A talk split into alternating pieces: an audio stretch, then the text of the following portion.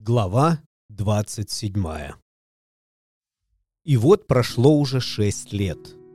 Я еще ни разу никому об этом не рассказывал. Когда я вернулся, товарищи рады были вновь увидеть меня живым и невредимым. Грустно мне было, но я говорил им: «Это я просто устал».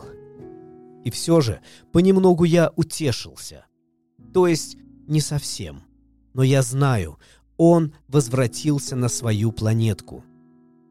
Ведь когда рассвело, я не нашел на песке его тело. Не такое уж было оно тяжелое. А по ночам я люблю слушать звезды, словно пятьсот миллионов бубенцов. Но вот что поразительно. Когда я рисовал намордник для барашка, я забыл про ремешок. Маленький принц не сможет надеть его на барашка. И я спрашиваю себя, что-то делается там, на его планете. Вдруг барашек съел розу. Иногда я говорю себе: нет, конечно нет. Маленький принц на ночь всегда накрывает розу стеклянным колпаком, и он очень следит за барашком. Тогда я счастлив, и все звезды тихонько смеются.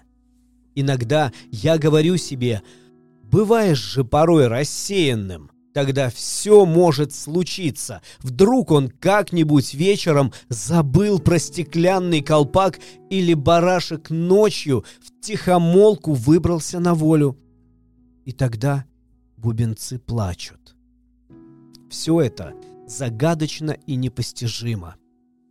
Вам, кто тоже полюбил маленького принца, как и мне, это совсем-совсем не все равно. Весь мир становится для нас иным от того, что где-то в безвестном уголке Вселенной барашек, которого мы никогда не видели, быть может, съел незнакомую нам розу. Взгляните на небо и спросите себя, жива ли та роза, или ее уже нет. Вдруг барашек ее съел, и вы увидите, все станет по-другому. И никогда ни один взрослый не поймет, как это важно. Это, по-моему, самое красивое и самое печальное место на свете.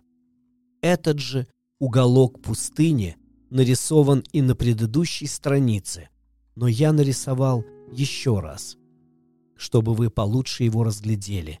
Здесь маленький принц впервые появился на земле, а потом исчез.